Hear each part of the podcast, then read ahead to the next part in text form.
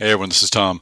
Before we start this week's episode of the Device Talks Weekly podcast, I need to let you know we're having our Device Talks meetings this fall. It's not going to be an in person event. It's going to be our Device Talks Tuesdays program. Yes, this is just like our Device Talks meetings. We're going to have conversations about starting companies, raising capital, developing new essential devices, finding more effective ways to manufacture those devices and distribute them, navigate the changing regulatory and reimbursement pathways, and identify the next new hot tech. We're going to cover it all. All you need to do, you don't have to travel anywhere, no hotels, no airports, of course. You just have to go on to devicetalks.com. We're going to have each session up there for you. You can see what we're working on through September, but we're going to carry you all the way through the holidays and into the new year. Device Talks Tuesdays, it's a great way to continue to gather. We still need to talk. We still need to share ideas. We still need to hear from each other. And you're going to be able to do that on Device Talks Tuesdays. Go to device talks.com.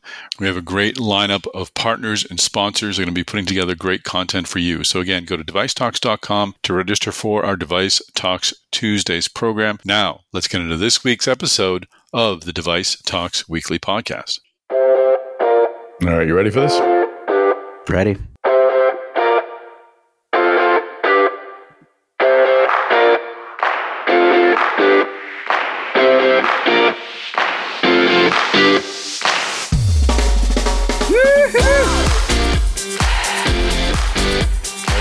Tom Salemi of Device Talks. Welcome back to this episode of Device Talks Weekly. No Chris Newmarker this week, but I'm thrilled, absolutely thrilled to be joined by my colleagues Danielle Kirsh, senior editor of Mass Device, and Sean Whooley, the first timer to the podcast, is our assistant editor. Sean and Danielle, welcome to the podcast. Thanks for having us. Thank you. So let's just uh, take a second to uh, let folks know who you are and what you cover. Danielle, how long have you been here at Mass Device? You're certainly here. Uh, actually, you both were here before before me, but I think Danielle, you've you've been here first. Yeah, I've been around since December 2016. I've just been working on everything medical device related. Excellent. Do you have any uh, specific areas you enjoy covering the most, or probably Big 100 and Women in MedTech are my two big uh, special projects that I enjoy working on? And we'll be talking about women in medtech in a moment. That's a great project. And Sean, how about yourself? You uh, you came on board, I think, just before I did. Yeah, I uh, technically became full time in November, but it's been just over a year since I joined on, and uh, mostly I do the feeds, all the news releases, and uh, little, little bits and pieces from everywhere for for Mass Device, and then the other sites, uh, MDO and the drug delivery and drug discovery, uh, a little bit of everything. Excellent. Well, it's great to uh, have you both on here. So, why don't we start off, uh, Danielle, with just talking a little bit about the Women in, in MedTech project. Uh, what is it, and when will we see it? And we can sort of get into how people can can participate in it going forward. But what is it? What is the Women in MedTech uh, uh, feature? Women in MedTech started from an idea that I had when I said, uh, "There's a lot going on in MedTech. I wonder, I wonder what women in MedTech think about something that was going on. And uh, from there, it's evolved into a magazine where I get the chance to talk to different company founders, CEOs, startup presidents, and find out what innovations they're currently working on, what they have in the pipeline, what they think about the future of medtech, and things like that. So, how many of the of these have you done so far? We are currently on our third year. That's excellent. And I love the distinction. I think we talked about this earlier in a, in a staff call, just uh, that you really focus more or at least as much on the work that the women are doing in medtech as opposed to the, the people themselves. Is that right? That's correct. It's it's it's mostly just about what what projects they're working on instead of being like, look at all these women in the industry. Instead, it's look at this innovation that's happening, and oh, by the way, it's being run by women. That's great. Yep, that's that's the way it should be covered. So that's fantastic. So where are we in? Uh, where are you in putting that together? I know we're gonna, all going to help out eventually, but uh, where are you, and what can folks do if they have someone they know who we should be talking to for uh, for this feature? Yeah. Uh, so right now we are currently looking at as I mentioned before, founders and CEOs of small companies to talk to, find out about their innovations. But um, we also look to some of the bigger companies just to give like an honorable mention to some of the engineers or any of the women that are working in some of the C suite level positions at the big medtech companies. Excellent. So, do you accept nominations through some process, through email? What's the best way of uh, people out there? Uh reaching out to you? I wouldn't say it's nomination based. I would say more so we're always looking for somebody that we can talk to. We always want to know about what new is happening and who are, is running these companies. That's a great question. No, and that's uh, excellent. So, what is the best way for uh, for folks to to reach you? Probably email or LinkedIn. Those are my two main areas where you can get a hold of me easiest. And your email address is uh, dkirsh at wtwhmedia.com? That's correct. It'll tell us how we spell Kirsh because I spelled it wrong last time you were on the podcast. K I R S H, no C. Cardinal Sinus, misspelling a fellow journalist's name, which is terrible. Terrible. So uh, that's great. Yeah, we're going to have that. Now that'll publish in which, where will that be published? And we have a couple of other things we'll be doing differently this year, but where will that be published initially? It publishes uh, with medical design and outsourcing in November and we're planning to do a, podcast based around that as well. And also, our November 3rd Device Talks Tuesdays will be uh, dedicated to the future. So I hope we'll have a number of uh, stories, great stories to tell on that event. And folks can can register for that at uh, devicetalks.com. We'll get some information about that shortly. So Excellent. Well, uh, I know we're all going to be helping out on the project, and uh, I think it's great. Uh, great that you put this put this together, Danielle. Thanks. Uh, thanks for doing that. Yeah. Thanks. Excellent. Well, we're going to uh, now move into the what had just been named Newmarker's Newsmakers feature, but of course, then Chris Newmarker leaves us high and dry and decides to take a day off. So, but I'm happy to have uh, Sean Whooley here to uh, to deliver the uh, the top five news items of the week. We're going to do as we normally do. We'll hit numbers five and four. Take a break for our first interview, which will be with uh, Kaila Krum of Truist Securities. We'll break down Medtronic's uh, recent quarterly call. And then we'll hit numbers three and two. And uh, then I'll run the interview I did with Juan Pablo Mas of Action Potential Venture Capital. They invented, invested in a very cool company called Exo, but we'll talk more about that. Juan Pablo has had some uh, unfortunate contacts with the wildfires in California. We'll hit upon that and also talk about another important project he's working on, which is called Latinx VC. So, and then of course, after that, we'll uh, hit upon number one. I have a I have an idea of what number one will be. It came up today, and it's and it's pretty big news. So, Sean Whooley, do you need a, a cute little name for this? Whooley's Wonders or Whooley's Winners or anything like that, or are you good with Newmarker's Newsmakers? You can leave it uh, under Chris's name. I don't think you could be in a hashtag, my friend. This is uh, this is big time. I'll, I'll leave it.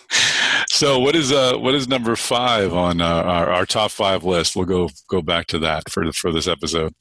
Number five is a good segue for uh, coming interview, but it's Medtronic's faster than expected recovery during its first quarter of the fiscal year. The story was that, uh, as CEO Geoff Martha said, they saw improvement from the previous quarter, and the results reflect a quote faster than expected recovery from the depths of the pandemic, which they saw back in April. They are still trading up. They were trading up at the time uh, over two and a half percent, and they obviously uh, people are impressed by what they saw this past quarter with Medtronic. Yeah, no, it was, a, it was a very cool call. They did it on video, and I'll talk about about about that a little bit on the interview. But Chris Newmarker, even even when he's taking time off, is working harder than any man show business. He put together a feature that's up on the web: seven technologies to make new Medtronic even more powerful. And he's got a very imposing throne there with an M on it. So uh, we'll uh, link to that on the show notes and make sure you see that on, on social media. But uh, he did a good job breaking down the call as well. So, so that is number five. I'm uh, uh, it's such a great lead into the interview. I'm tempted to go into it, but let's stick to the format. What is our fourth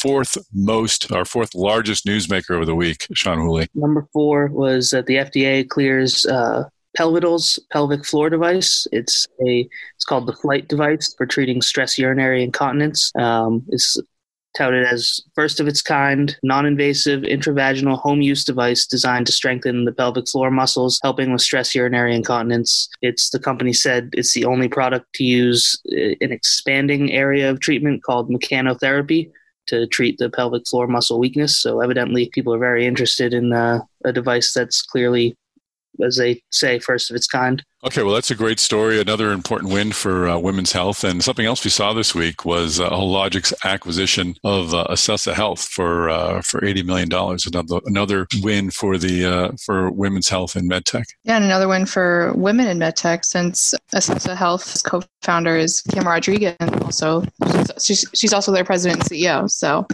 Great point. All right, well, a triple win then. So that's uh, that's a good one. So all right, well, now we'll get back into uh, our conversation about Medtronic. I spoke with Kaila Krum. She's managing director of Truist Securities, and she'll walk us through Medtronic's quarterly call. But first, a message. Hey folks, Tom again. Before we get into this interview with Kaila Krum of Truist Securities, just wanted to let you know that Device Talks Tuesdays begins on September 8th. We have Isaac Ro, the CFO of Thrive Earlier Detection, He was in the podcast a few weeks ago. And I'm happy to have Karen Long of KCK Group on the panel as well. They're going to be talking about raising money during these Zoom times, not only raising money, but really how to help move your startups forward during these times. So, this is a discussion brought to you by Finnegan. It's going to be a great, great conversation, helpful to you, and another way that we can bring you insights and information on Device Talks. So, go to devicetalks.com to register. Kaila Krum, welcome to the podcast. Thanks for having me. So we're here to talk about Medtronic's quarterly call. First question is a simple one. What'd you think of, uh, of the video, uh, Geoff Martha up there? I think it worked. Uh, I uh, great question. It was uh, it was I thought it was great, and I, I, hope that more companies decide to take that approach. It's nice to to actually see a person in person. Good point. Give them credit for for trying because videos uh, a lot more difficult than than just uh, being on audio in your in your sweatpants and t-shirt. Although I'm sure they wear ties on their quarterly calls, no doubt. Exactly. So the first actual question I have is just uh, I was kind of there was almost a change in tone from previous calls. Not that I've listened to a lot of the quarterly calls, but uh, it just seemed that there's a, a, new energy in a new direction from Medtronic, which is which is really saying something. And Geoff Martha kind of had almost an, an evangelistic feel to it. Like I felt like he should have been up there and with a, wearing a black Steve Jobs turtleneck as opposed to the suit and tie he was wearing. Uh, were you was this something that had been telegraphed as sort of we're going to make some changes at Medtronic, or did this come as a surprise to folks who are watching the company? Yeah, I mean, I would say that. I mean, the, the historical bear thesis on on Medtronic is just that you know they're they're really too big to grow. Um, but yeah. but we do think that that's changing. I mean, as you mentioned, you know, Geoff Martha is now in place. He's kind of hitting his stride. You know, with new leadership in place, and in the midst of, of this meaningful new product cycle, you know, this is this is also a company that's you know willing able to to invest now in order to drive sustained improvements in revenue growth. Um, and, and all of that should be uh, um, has been well received by by investors and there was some discussion that he kind of came out of the gate talking about market share, which is something that uh, he indicated that is not something they focus on. What does that say to you? That they're that again they're looking to grow. I mean, was it really that significant a departure from the way they've handled calls in the past? Yeah, I think. I mean, the company has always done a nice job developing new markets, but now it's more about holding on to market share and growing market share in these categories. Um, and I think that you know you look at, at a lot of these other smaller, more nimble players in in the places in the areas where they compete. And and now Medtronic is kind of required to act more and innovate more as a smaller more nimble company would. And I think that Geoff had mentioned on the call he made the comment go big or, or go home. And I, I, think that's what you're going to see. Um, you know, I think they're going to go big, get bigger, and, and again, just drive sustained growth in, in their business. Yeah, no, I, I, actually have that on my notes as well. I wanted to bring that up, and uh, I will in a moment. But going back to your nimble point, uh, that, that's a great one. And he actually said, look, we're competing against a lot of focused, smaller companies, not just here, but in China and other places around the world. As constructed, Medtronic's doing pretty well. Does it really need to to to to slim down and, and to become nimble to, to to find that growth? Or is that just sort of a new ceo coming in and trying to put his or her stamp on things? Yeah i think that i mean again medtronic is kind of you know they've always focused on on scale. And so i think that there has been this this sort of renewed focus on market share and and growth. And and you know you hear them highlight now several new recent product launches 130 you know plus approvals year to date. Um, i think all of that that tells you that you know they're going to continue to to to invest to drive sort of these smaller tuck-in deals, and and eventually, you know, over time they'll they'll do some other sort of bigger deals. But I think there will be this uh, this focus on really you know driving the pipeline and, and growing uh, um, this share gain across their business.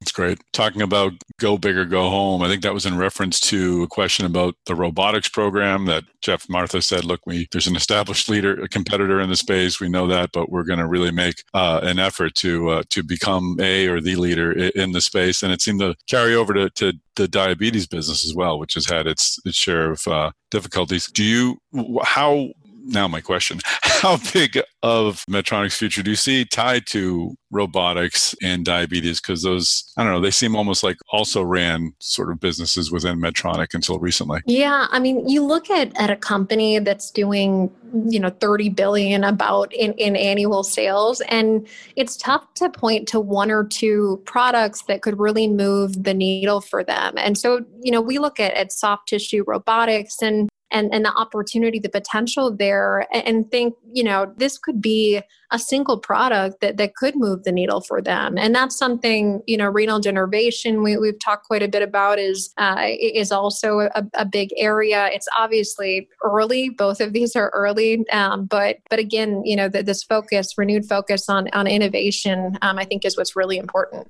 I was covering Ardian when it was still a startup, so I'm definitely rooting for the renal innovation business to, to become something. It's a great story. But uh, focusing, uh, they talked also about R and D. They made the interesting deal with Blackstone to to invest resources in, in its diabetes business. But beyond that, they they said they uh, Geoff said we really want to get some more R and D capability here. Spoke specifically to robot, uh, robotics, RTG, uh, deep brain stimulation and diabetes, as I mentioned. Do, do you see a, a an increase in resources going to R and D, or are they sort of staying the course there? Yeah, I think, you know, especially at a time, and it's interesting, you know, at a time where I think a lot of companies right now are sort of forced to pull back on spending, Medtronic has been in a position where it can flex its balance sheet. And, and so it talks about, you know, they've been talking about sort of investing in the pipeline, investing in, you know, structural, operational, and cultural changes. And and I think all of that combined should support, you know, their, their growth goals over the next,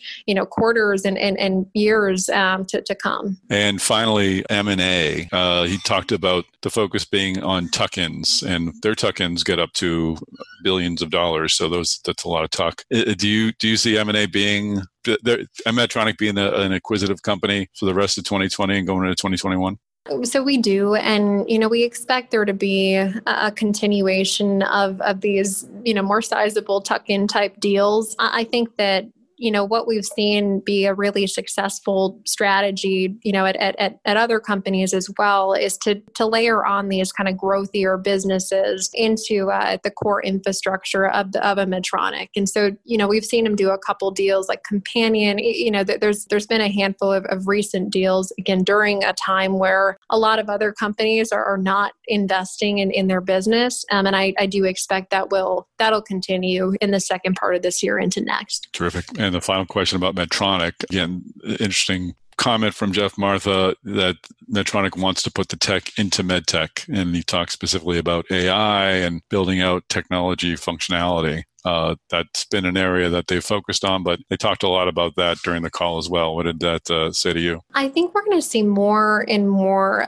of this, you know, kind of combination between healthcare and, and technology. And it's something that, you know, Medtronic has always, again, been very good at, at building new markets. Um, and now it's more, again, about just maintaining that market share, growing market share. And I expect that uh, through that combination of, of tech and healthcare, they're going to continue to be very successful in the space. Terrific. Final question just about Medtronic really kind of wraps up the, the quarterly call season, I think. You've sat in on many of these calls. Uh, we're seeing some better results, uh, better performances from companies as they emerge from COVID spring. But uh, what are some of the, the larger takeaways uh, that we can uh, look at in the, in the medtech industry? What, what are maybe two or three points that, that you found interesting from all the calls you've sat in on?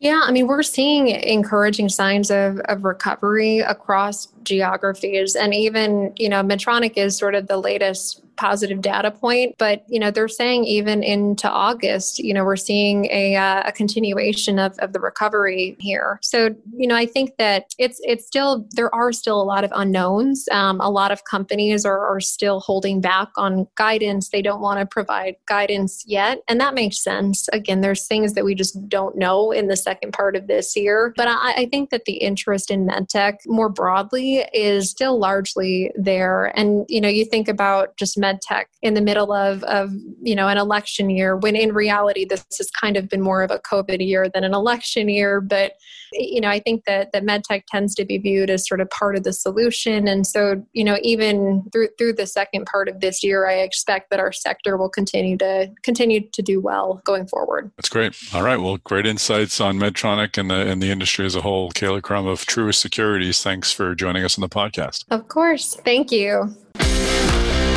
I'm back here with uh, Sean Whooley, assistant editor of Mass Device, and Daniel Kirsh, senior editor of Mass Device. And uh, we're talking about our top five newsmakers of the week. Sean, we've already hit numbers five and four. Lay number three on us. What is it? Number three is iRhythm closing a $220 million offering, uh, public offering, which the proceeds it plans to put towards it said funding growth growth initiatives as well as working capital and other general corporate purposes. Uh, the company develops artificial intelligence based screening, diagnosis, and management technology for atrial fibrillation or AFib, uh, which is obviously a pretty big deal. It's kind of the precursor for stroke. Uh, so it's people are obviously interested in reading about a company getting quite a bit of money, especially in these times, uh, for their stroke prevention technology. Absolutely, yeah, and that's uh, that's a digital tech company that was kind of ahead of its time with its IPO, and it's just interesting with Medtronic talking about their focus on tech and Geoff Martha saying he wanted to put wants to put the tech into med tech. It'll be interesting to see uh, just where iRhythm sort of ends up uh, in the future if it uh, how it builds out its its franchise and works more closely, I guess, with some some other medical device companies. So, great one. And uh, what is our number two biggest news story of the week? Number two, Fast Company magazine had a list of best workplaces for innovators, and among them was Boston Scientific and Abbott. Boston Scientific actually ranked in the top 10, I believe. It was uh, number five and Abbott was number 12 on the list of 100 companies. Um, and they were kind of the only two representatives for medtech, both in the top 20. Over eight, uh, the magazine said over 850 companies applied across more than 24 countries around the world for a place in the rankings. So for Boston Scientific and Abbott, that's pretty good, I guess, indication of what kind of innovations they've got going on over there. All right, well, that's great for those two companies. I, I guess I thought we would have found more medtechs on the list. We've always, uh, I've always seen us as an innovation-friendly industry, but uh, sure, it's all politics. That's how they come up with these uh, with these names. But uh, let's get into uh, another innovation story. I spoke, as I mentioned up top, with Juan Pablo Mas. He is a, uh, a partner at Action Potential Venture Capital, which is a corporate venture arm for GSK, and we'll talk a bit about lots of things about what Action Potential does, about their recent investment in Exo, and about uh, work that uh, Juan Pablo Mas has done to help others find their way into the venture capital industry. Juan Pablo Mas, welcome to the podcast. Thank you, Tom. Very happy to be here. No, there's lots to talk about. You have been uh, directly impacted by the fires out there in California. What uh, what has your life been like the last couple of days? Oh, thanks for asking. Yeah, it's been a ride, um, a scary one, and uh, thankfully we're in a better place now. Personally speaking, we we were evacuated due to the Santa Cruz County fires that have been uh, raging here the last week. You know, thankfully our family got out there with sufficient time and, and warning, and fingers crossed. Um, hope to be back to our home and town and, and uh, regular life in the next week or so. Well, that's great to hear. We'll certainly hope for that. Let's talk a little bit about your your group, Action Potential Venture Capital. I know when we talked previously, you were heavily focused on bioelectronic medicine. I also know there's been push into digital health as well. So, what are your origins? What are you investing in? What are your uh, areas of interest?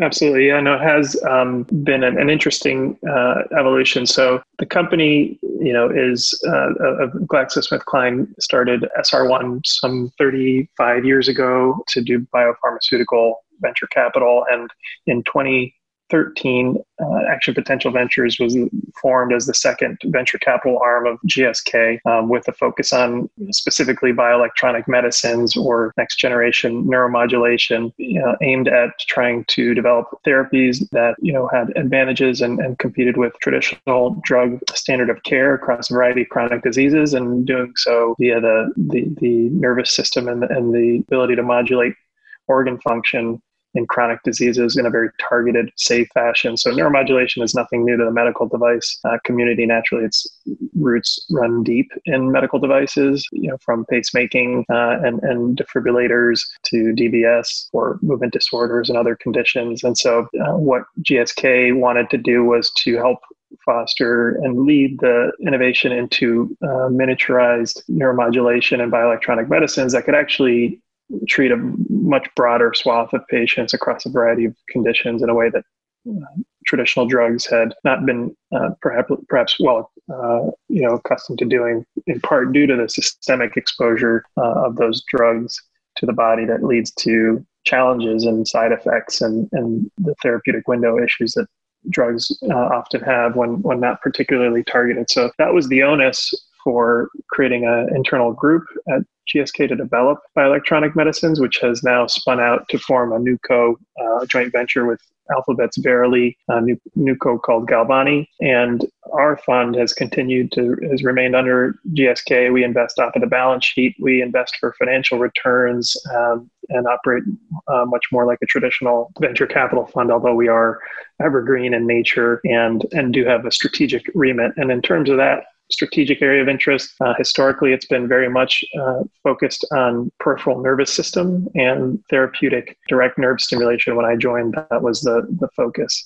Since I've joined in 2014, you know, uh, and working with GSK, we've broadened that some to include sort of the entire nervous system, including the, the central nervous system, the brain, the, the, the spinal cord. You know, we've done investments in companies like Cala Health that are transcutaneous or non-invasive uh, devices. We've begun to look at uh, enabling platform technologies that essentially open up a variety of new forms of delivering energy into the body. And, and so, even increasingly, not even limited to electrical energy, but also as ultrasound uses acoustic energy, um, as electromagnetic energy delivered to to affect cell function in a variety of conditions non-invasively uh, and even you know with uh, select investments in, in companies that will denervate or essentially do blocking of a of a neural circuit permanently or temporarily reversibly um, so really our focus is targeted uh, and precision energy as a medicine, which is an expansion of uh, what we have historically our roots have been. By and large, we view those as bioelectronic medicines, um, and, and hence that's still the focus of, of, the, of the fund.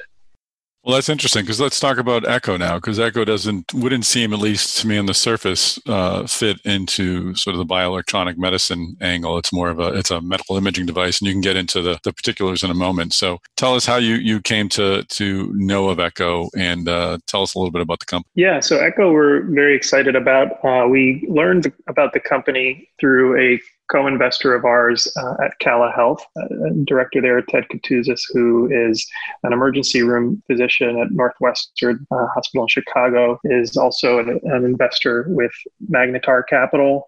They have affiliate funds called Fiscus and Reimagined Ventures that deploy capital into medical devices uh, across other healthcare areas. So uh, Ted pulled us uh, into the conversation when Exo was looking to consider bringing on an additional sort of a Series B plus round to uh, facilitate, you know, manufacturing and operations ramp up and uh, anticipation of a commercial launch. Um, and you know, Ted knew that we had uh, an interest in neuromodulation, in delivering energy into the body.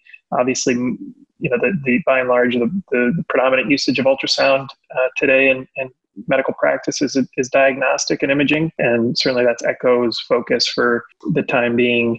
But we too at Action Potential have seen a dramatic uh, rise in innovation and interesting new therapeutic modalities and, and applications using ultrasound outside of the body to um, you know, either stimulate a nerve safely and, and oftentimes even at depth in the body, stimulate whole organ function, be involved in improving drug delivery and, and its ability to be targeted and timely. You know, with that theme that we are seeing energy as a medicine, we really dug into echoes of potential in this category because what's limiting for from an ultrasound perspective is in fact the, the quality of image and the power and, and depth at which ultrasound can reach inside the body to perform any of these therapeutic uh, functions that I'm mentioning.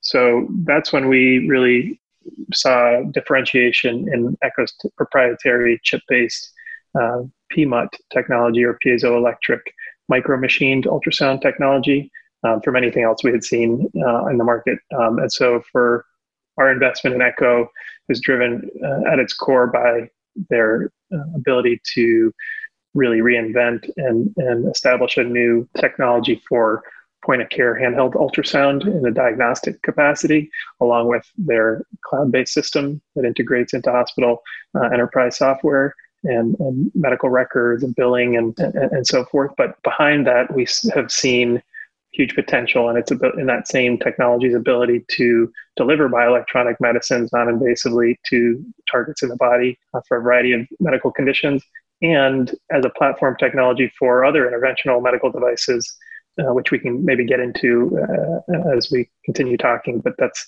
that that technology platform really is what attracted us, and so we co-led the Series B plus with Fiscus and Reimagine Ventures, and brought in additional invest- investors like TDK Ventures and Solasta Ventures, uh, and a handful of others. So that's that's kind of the the background as to how we found the company and, and got to know them over the course of the of the last few months.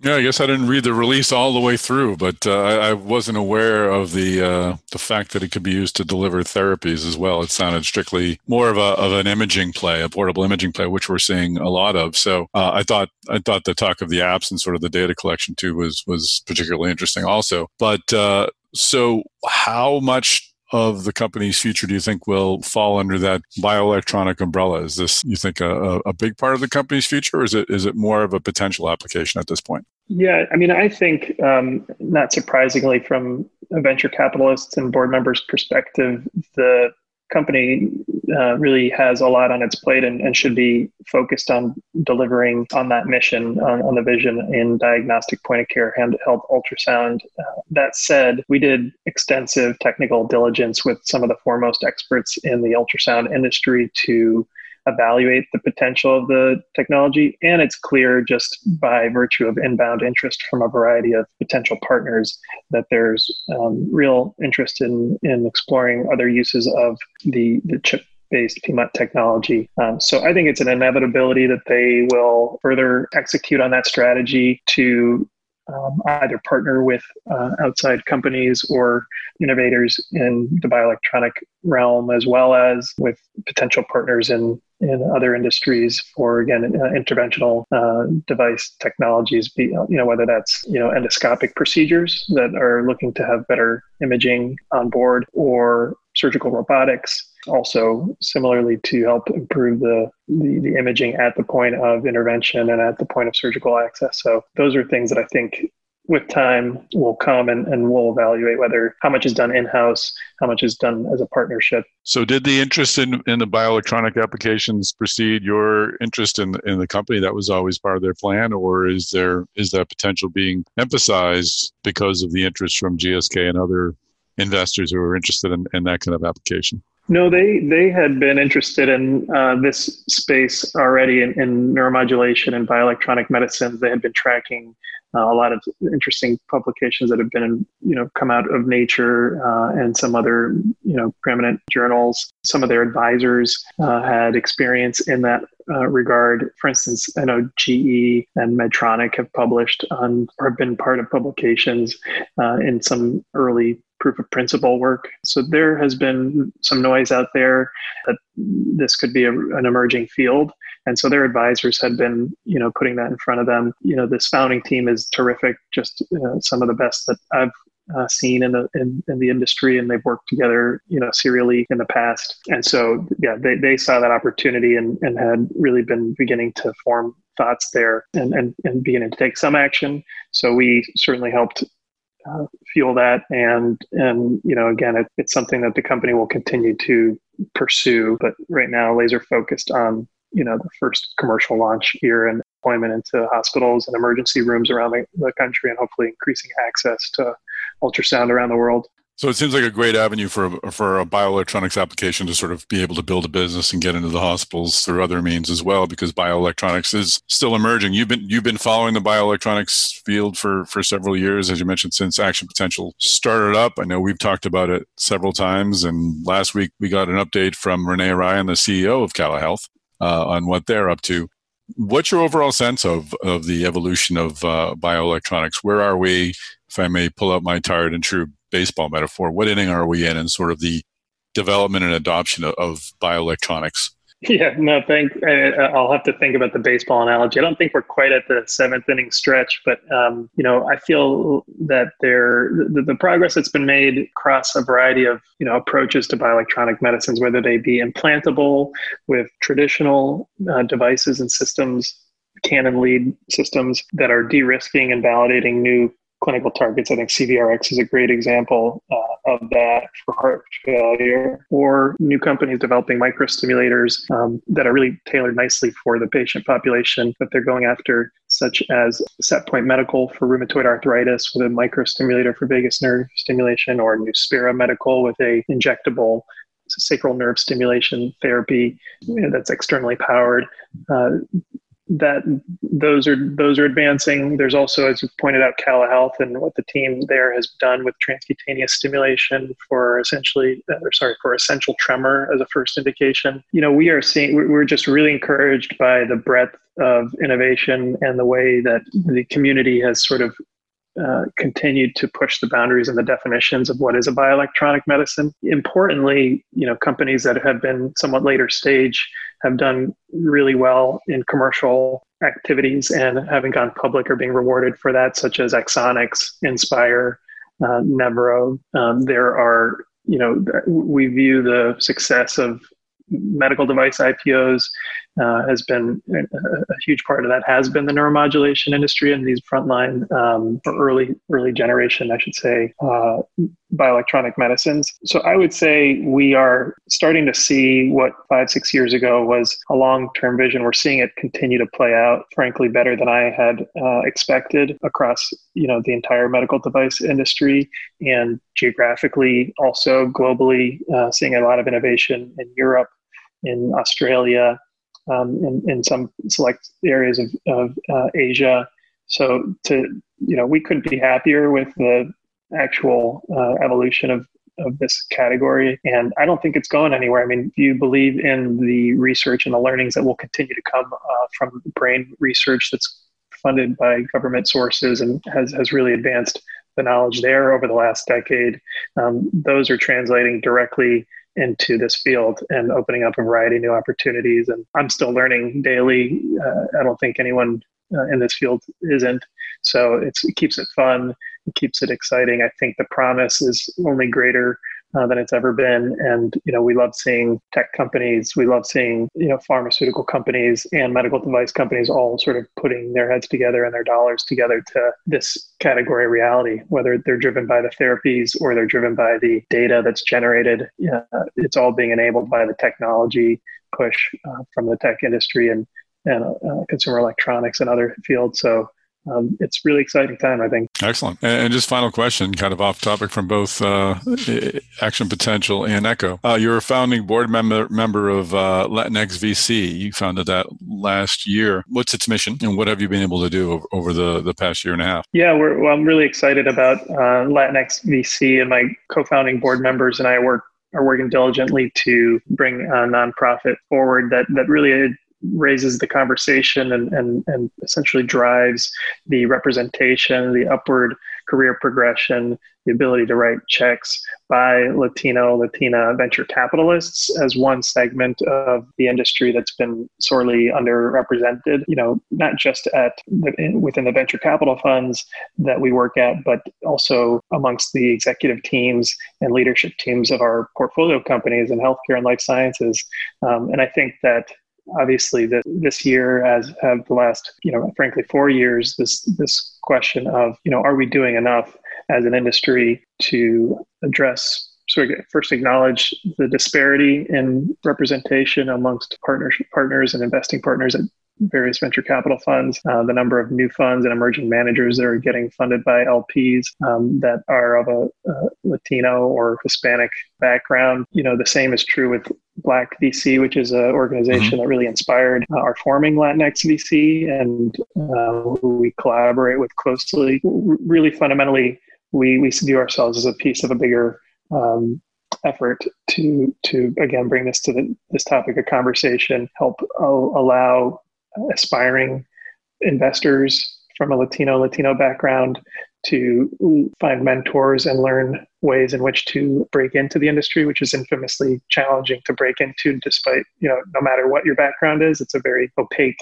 sort of cottage industry that's driven in large part by, you know, sort of apprenticeship model and which favors you know those that look and, and, and, and act and come from similar places to people in decision making places within current venture funds which which you know makes it exceptionally difficult for for minorities who are trying to enter the field. So that's our overall uh, goal. We have some metrics that we are trying to uh, increase the percentage of uh, Latino Latina investors in the industry um, over the course of the next five and ten years. It's, it's sort of in the one to two percent range as as we speak, and I think we think we can do a whole lot better. So that that was the the intent. You know, we're getting a lot of support, um, and I think it's it's just the beginning, but certainly more to report on. Hopefully, over time. Excellent. No, it's a great effort, and if we can ever be of assistance, uh, you know where to find us. Where can uh, where can folks find you? I've, I've actually haven't asked this question on the podcast before, but I should. You're on social media. You're out there. Uh, where are you on Twitter? How can we find you on LinkedIn? Absolutely, yes. So on LinkedIn, my handle there is JP Mas. and on Twitter, I think my handle is Juan Pablo Mas, all one word. LinkedIn and Twitter are the are the two best places to to hear what we're doing at our uh, at our companies, at our firm, and uh, even career opportunities. Increasingly, um, we're posting opportunities on social media, and increasingly with Latinx VCs as well. Uh, we have at Latinx VC for both LinkedIn and, and Twitter. So those are uh, sources for venture opportunities as well as uh, operating opportunities at our companies. Well, I'm glad we have that info out there, and I'm glad you're uh, you're physically well. I hope you get back home uh, home quickly, safe and sound. Thanks for joining us. Thank you, Tom. I appreciate the kind wishes there, and uh, I, I too hope we get home soon. And, and thanks for the opportunity to talk about you know what we're doing at Action Potential. All right, well, it was great to reconnect with Juan Pablo Mas, and now here we are the big number one. It hasn't been numbers five through two, so I'm willing to wager maybe it rhymes with rabbit, something like that. Yeah, you got that right.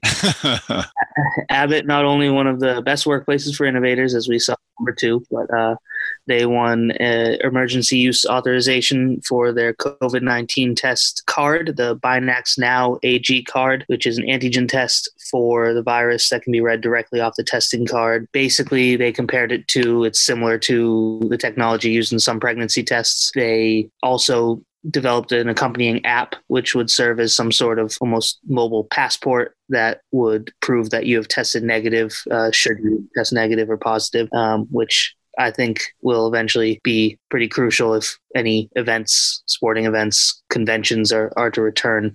Uh, the company said they're going to ship tens of millions of tests in September and then ramp up to 50 million tests a month at the start of October, and they're going to be $5 a piece. So, will we be uh, sharing screenshots of our approved? No, we won't be doing that. That would be, no. I'm sure there's a safeguard against that, but that's really, that's really critical. And as uh, someone with a kid looking to get back to high school pretty soon, it'll be nice to have uh, have a, uh, another level of, I guess, of, of surety that uh, that people are uh, are healthy. So uh, hopefully, it uh, will make a real impact. And Chris, again, not doing a very good job of taking time off, sent me an email uh, just a bit ago saying that Abbott stock is up 9%. This is as of Thursday afternoon on the news. And this is really the kind of news that uh, I think is, is getting a lot of attention. I've had a couple of friends who are not in medtech men- mention that that test as as being a big deal in their lives. So I hope this is uh, something that can again restore some normalcy and, and you know maybe help people get together. I don't know, Chris. What would you like? Oh God, I miss Chris so much. I don't know, Sean and Danielle. What would you like to do uh, the first opportunity you get to get back into a into a crowded space? Uh, well, if the Red Sox were any good, maybe that. But good point. Any any anything at this point been so deprived of uh, the feeling of being in a crowd. But you know, I, I do I do hope that this ends up serving uh, the greater good and helping get back to whatever normal might be. Amen. And, and Danielle, any uh, anything you want to do when we got out of this jail? Yeah, I want to peruse the aisles of Trader Joe's leisurely. without feeling rushed. Lady, you've been in here for like four hours now. you gotta go. Oh, but I missed it so much. that's a good one. All right, great. Well, that's a that's a wrap. Great job, guys. Uh, as I've always end these these podcasts, we, we like to let folks know how they can find us. I'm on Twitter.